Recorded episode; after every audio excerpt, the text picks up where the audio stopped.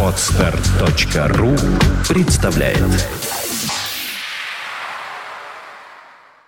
Свободное радио Компьюлента В далеком 1988 году издательство «Знания» опубликовало работу кандидата физико-математических наук Павла Амнуэля «Звездные корабли воображения». Ее автор, ученый и писатель, обсуждает роль научной фантастики в прогнозировании, в частности в космонавтике и астрономии, сопоставляя некоторые приемы, используемые в литературе, с методами научно-технического прогнозирования. За 25 лет работа, на наш взгляд, нисколько не устарела, и даже более того, актуальна сегодня как никогда, потому что науки, о которой ратовал Павел Рафаэлович, прогностики, по сути, как не было, так и нет. Именно поэтому свободное радио Компьюлента представляет вашему вниманию эту работу. Звездные корабли воображения.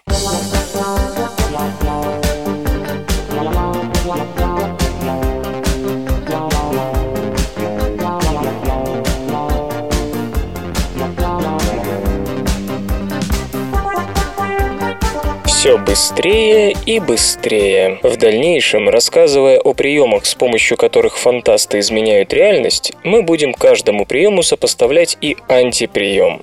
Так, например, фантастическое прогнозирование часто работает с приемом ускорения действия объекта. В применении к космонавтике его использование очевидно. Необходимо ускорить движение космических кораблей. Как и в реальной жизни, первые космические корабли в фантастике летали со скоростями от 10 до 20 км в секунду секунду. Этого было достаточно для путешествий к планетам, многочисленные фантастические произведения первой трети 20 века. Затем фантасты начали осваивать дороги к звездам, и скорость космических аппаратов в их произведениях резко возросла. Появились субсветовые звездолеты, но и эта почти предельная скорость удовлетворить не могла. Экспедиции возвращались, как уже говорилось, к следующим поколениям. Возникла дилемма, обе части которой выигрышны для литературы, но обладают разной прогностической силой. Можно примириться с невозможностью дальнейшего наращивания скорости и искать литературные коллизии и прогностические идеи в описании возвращения космонавтов через сотни лет после старта к людям будущего. Например, «Возвращение со звезд» Станислава Лема или «Полдень 22 век» братьев Стругацких и так далее. Однако, возможно и иное решение – попытаться обойти известные положения теории относительности. Прямое использование приема приема ускорения требует не обращать внимания на запреты и продолжать наращивать силу приема до получения качественного скачка. Но дальнейшее увеличение скорости звездолета вступает в конфликт с теорией относительности. Как быть?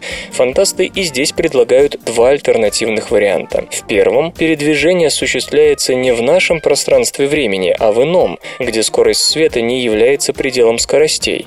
Это так называемые нуль, гипер, над и под пространство пространства, сущность которых, несмотря на разницу в названиях, фантасты обычно понимают одинаково. Использование для передвижения других измерений пространства-времени в предположении, что оно имеет куда больше размерностей, чем известные четыре. Полетом в подпространстве уже больше 30 лет, и среди читателей сложился стереотип отношений к этой идее. Она не прогностична, это чисто литературный прием, к использованию которого нужно относиться снисходительно, поскольку он позволяет создавать произведения высокого художественного достоинства. Подпространство в той или иной форме фигурирует в произведениях Ефремова, братьев Стругацких, Сайма, Казимова и других известных фантастов. Подобный стереотип сложился из-за того, что идею подпространства фантасты начали использовать в произведениях, не относящихся к направлению прогностической фантастики. В итоге она действительно превратилась в художественный прием, и не более. Однако не надо забывать, что исток идеи, причина ее появления была в попытке разрешить решить противоречие между желанием достичь звезд и запретами теории относительности. В научной литературе последних лет уже нередки работы, описывающие наше пространство-время как структуру многомерную. Количество измерений, вводимых авторами, но не фантастами, достигает 10 и более.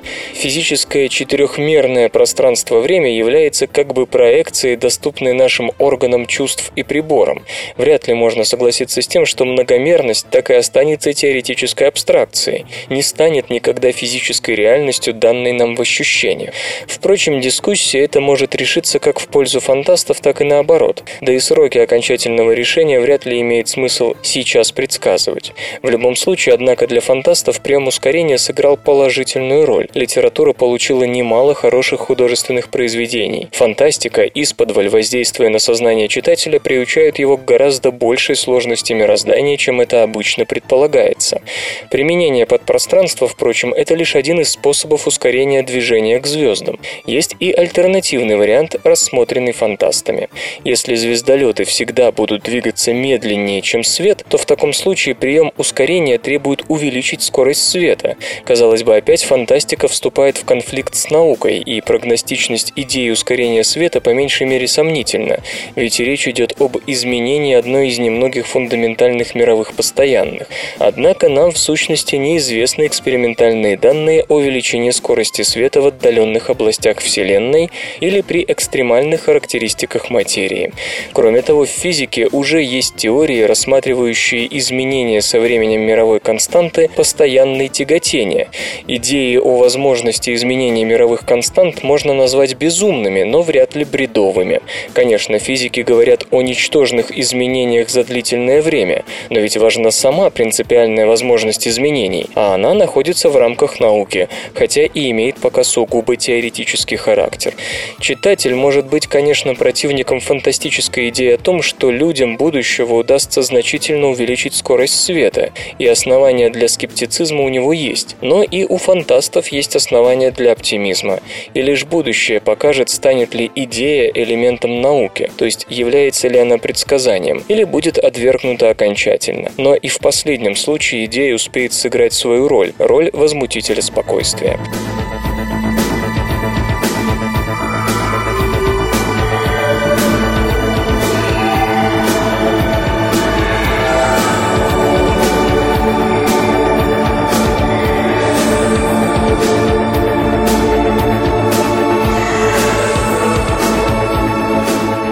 Чаще всего на воображение читателя, кстати, действуют именно такие идеи, красивые внешне, но противоречащие положениям современной науки. А Эйнштейн писал о том, что хорошая физическая теория должна иметь внешнее оправдание и внутреннее совершенство. Внутреннее совершенство теории эмоционально воздействует на исследователя, подобно красивой фантастической идее, в то время как внешнее оправдание той же идеи фантаста, ее прогностическая ценность могут долгое время оставаться незамеченными замеченными. Расскажу о судьбе некоторых красивых и, как впоследствии оказалось, верных фантастических идей. В 1908 году был опубликован уже много раз упомянутый здесь роман Богданова «Красная звезда».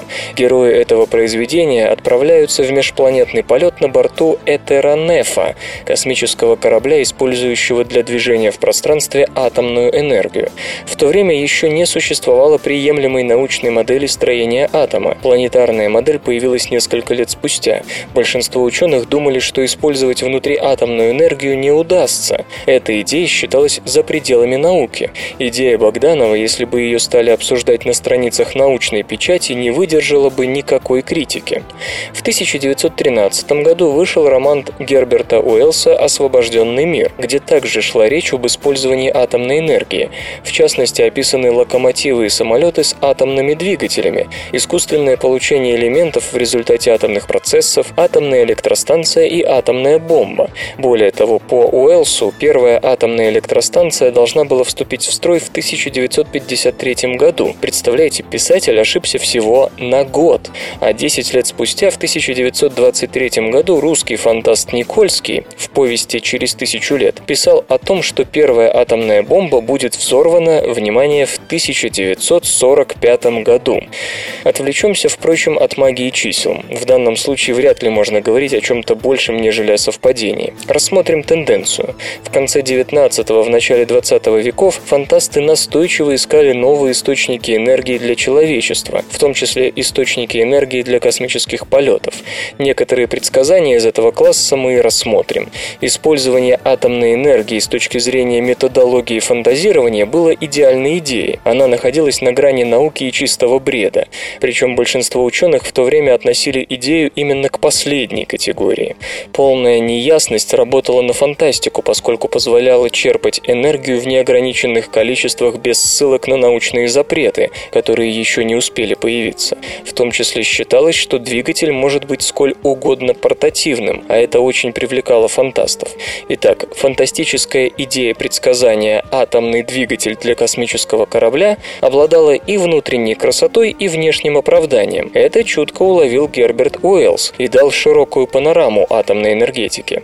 Метод же, с помощью которого идея была получена, представлял собой одну из разновидностей приема наоборот. Если объект, по общему мнению, обладает каким-то неизменным свойством, сделаем все наоборот и объявим это свойство меняющимся. Атом неделим, сделаем его делимым и воспользуемся результатами.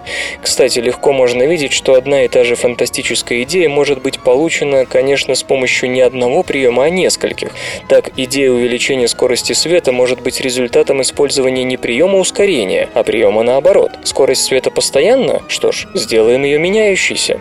Итак, время показало, что атом обладает большими запасами внутренней энергии. Из разряда бредовых идея перешла в разряд невыполнимых. Да, энергия есть, но использовать ее никогда не удастся. В 1933 году Резерфорд заявлял, что мысль о возможном использовании атомной энергии есть вздор.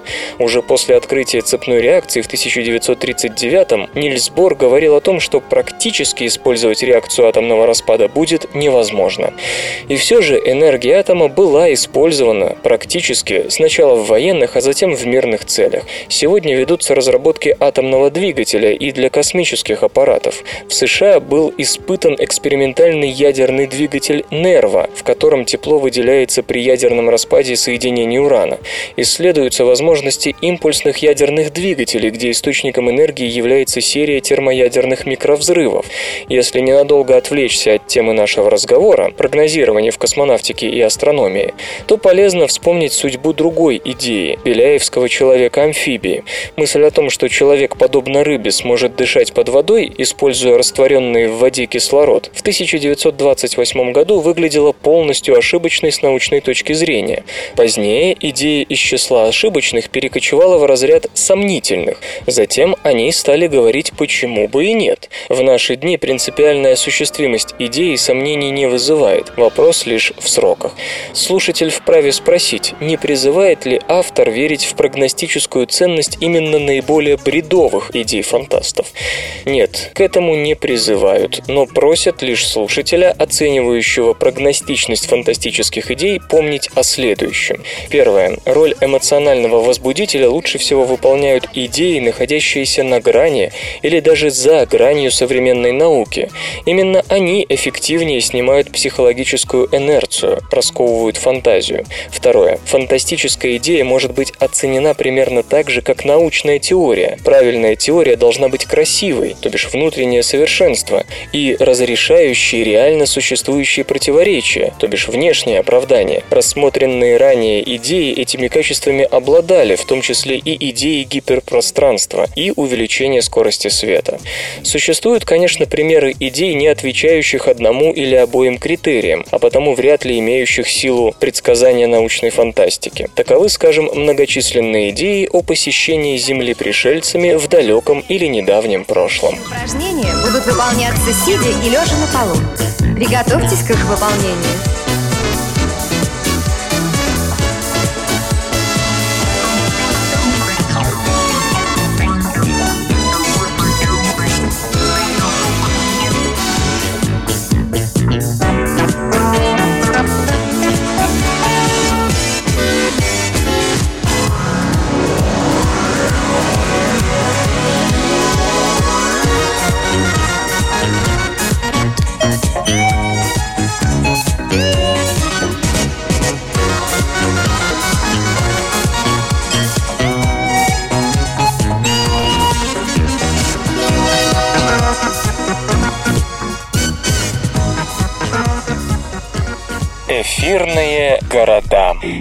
Вернемся к рассказу о приемах, используемых фантастами. Один из таких приемов – дробление, и обратное ему – объединение. Выберем в качестве изменяемого объекта одну из планет. Используем прием дробления.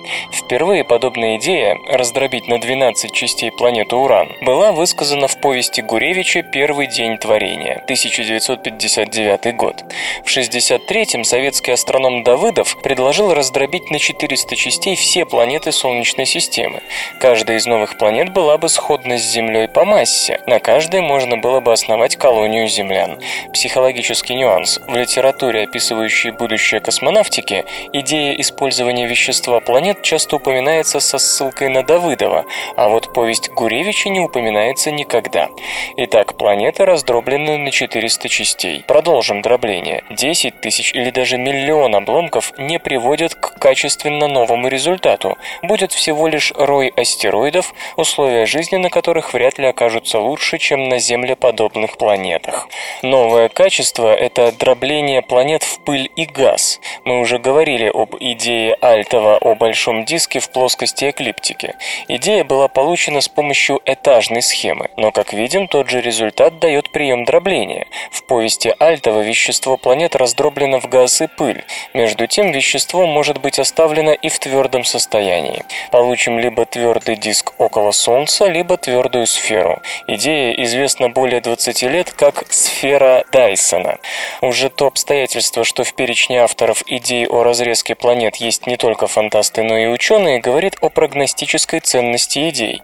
Реальным решением демографической проблемы в будущем сможет стать создание либо группы землеподобных планет, либо сферы Дайсона, точнее не самой сферы, а ее модификации, раковины Покровского, состоящей из отдельных устойчивых колец, имеющих разные плоскости вращения. Рассматривалась в науке и фантастике и иная возможность расселения человечества в космосе, полученная в сущности с помощью тех же приемов дробления и объединения. Речь идет об эфирных городах, о которых писал еще Циолковский. Затем Беляев в «Звезде Кэтс», а значительно позже детально переконструированных Джерардом О'Нилом. Объектом изменения выбирался космический корабль. Доставленный на он разбирался на части, то бишь дробления, из которых делали блоки будущего космического города. В космос засылали большое количество кораблей, прием увеличения. Элементы соединяли в единую конструкцию, прием объединения, и получали космический город, в котором, по оценке О'Нила, можно расселить до 190 тысяч человек. Попробуем пофантазировать о будущем космических городов, используя известные нам приемы увеличения, уменьшения и дробления объединения. Увеличим количество элементов в цепочке, образующей город. Получим линейную конструкцию длиной в сотни километров. Такая конструкция будет динамически неустойчива, и ее следует изогнуть так, чтобы конструкция стала дугой окружности, в центре которой находится Земля. Продолжим наращивать число элементов, прием увеличения. Наступит момент, когда дуга города замкнется, около Земли появится кольцо, висящее на некоторой высоте. Можно ли еще больше увеличить число элементов конструкции, ведь кольцо уже замкнуто? Попробуем это сделать, создавая второе кольцо внутри или снаружи первого. Кольца будем располагать близко друг от друга, чтобы между ними можно было перемещаться с помощью, например, ранцевых двигателей. Но все же скорости вращения колец вокруг Земли будут различны. Внутренние кольца вращаются быстрее. Получается нечто подобное подшипнику, ось вращения которого проходит сквозь Землю. Чтобы дополнить аналогию, можно расположить между двумя кольцами отдельные цилиндрические конструкции, которые, вращаясь, смогут играть роль не только своеобразных переходных мостиков между кольцами городами, но и служить, например, оранжереями, где искусственная сила тяжести, создаваемая вращением цилиндров, может быть значительной. Представим себе такие кольца-города на орбитах вокруг Солнца. Представим аналогичные кольца, составленные из зеркал, захватывающих значительную часть солнечного излучения. Вот несколько примеров использования в фантастике приема объединения. Прежде всего, упомянем Великое кольцо Ефремова, слияние всех цивилизаций галактики в единую систему разумов, общающихся друг с другом. Объединение, если можно так выразиться, формально информационное. Каждая цивилизация развивается практически самостоятельно. Возможности для взаимопомощи у цивилизации Великого Кольца весьма малы из-за пространственной разобщенности. Следующий шаг в использовании приема объединения – цивилизации раз и навсегда объединяют свои звездные системы в общую структуру шарообразной формы. Так, в рассказе Альтова «Порт каменных бурь» цивилизации объединяют свои звезды в шаровое скопление. Расстояния между звездами сокращаются до световых месяцев или даже недель. Дальнейшее использование приема объединения – ситуация, когда цивилизации просто не могут обходиться друг без друга. Цивилизации, находящиеся в симбиозе. Так, в фантастике появляется идея о том, что познать неимоверную сложность Вселенной способен лишь симбиоз разумов совершенно разных типов, развившихся каждый по своим законам, разумов, знания которых не повторяют, а дополняют друг друга. Идея Великого Кольца находилась и находится в пределах современных научных представлений о причинах и методах контакта. В конечном счете, именно в создании Великого Кольца дальняя цель программы сети. Идея же о непременном симбиозе разумов, необходимом на определенном этапе развития, симбиозе, без которого невозможно будет дальнейшее познание Вселенной, идея эта пока находится за пределами научно-технического прогнозирования. Но разве она не отвечает критериям внешнего оправдания и внутренней красоты?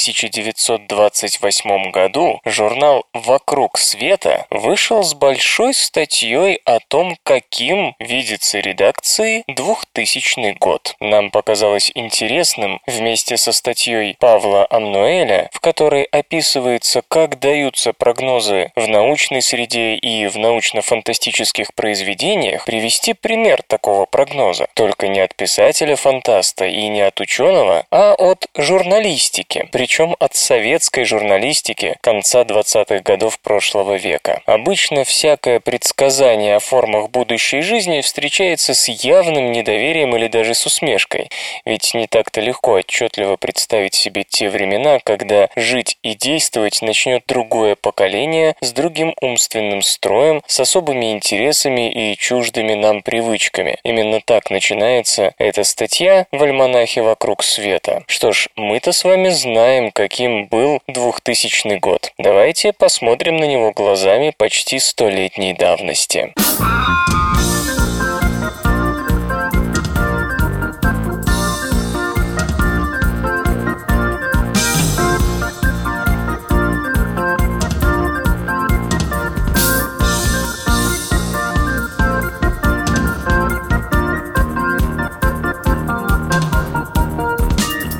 Дальновидение помогло человеку знакомиться с мировыми событиями не только в общественных местах, но и в своей квартире. Особые электрические станции дают возможность увидеть любую часть света, точнее каждый его уголок, и директору какой-нибудь фабрики уже не нужно будет садиться в поезд или автомобиль, чтобы сговариваться с кем-нибудь по важному делу. Ему достаточно будет одного телефона, чтобы вполне отчетливо увидеть на матовой пластинке нужного ему человека и вычитать у него с лица то, что не передается одними словами. Любящая пара, разделенная, быть может, целым океаном или материком, будет с помощью аппаратов дальновидения приветствовать друг друга каждое утро. Банки начнут обмениваться своими векселями и чеками путем беспроволочной передачи изображений. А что касается газет, то нехватка или дороговизна дерева заставит отказаться от печатания газетных листов.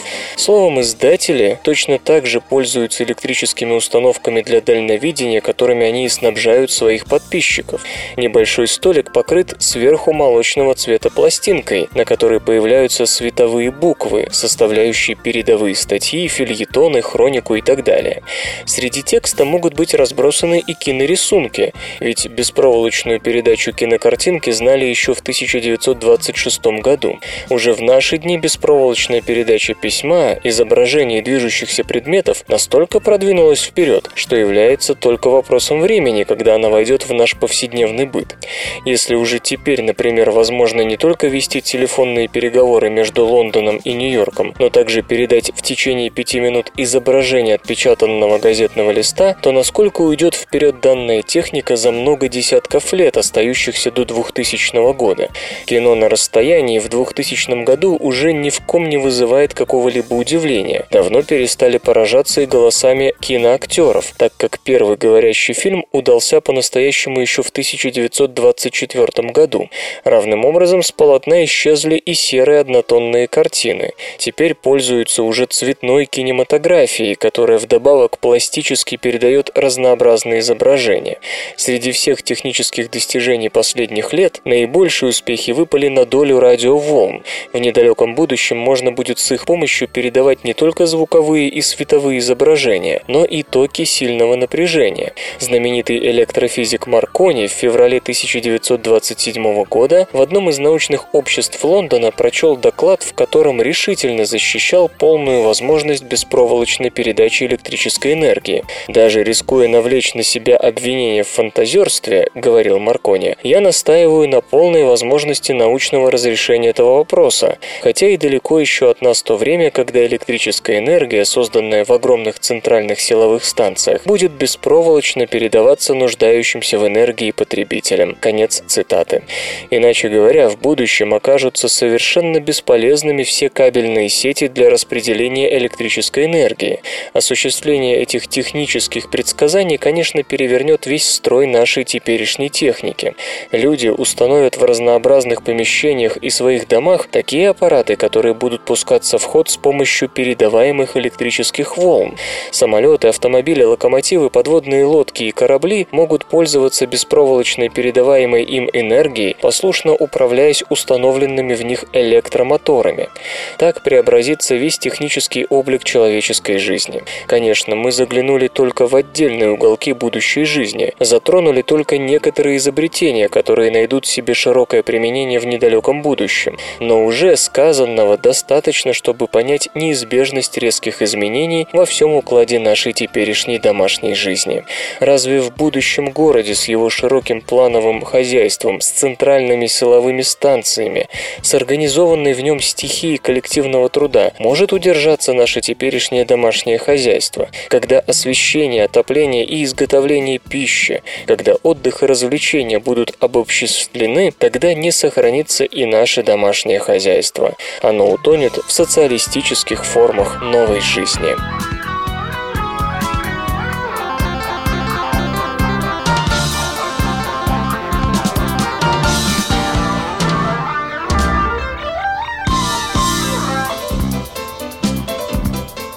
На сегодня это все. Продолжение слушайте завтра. Компьютер. Компьютер. Лента. Подкаст. Скачать другие выпуски подкаста вы можете на podster.ru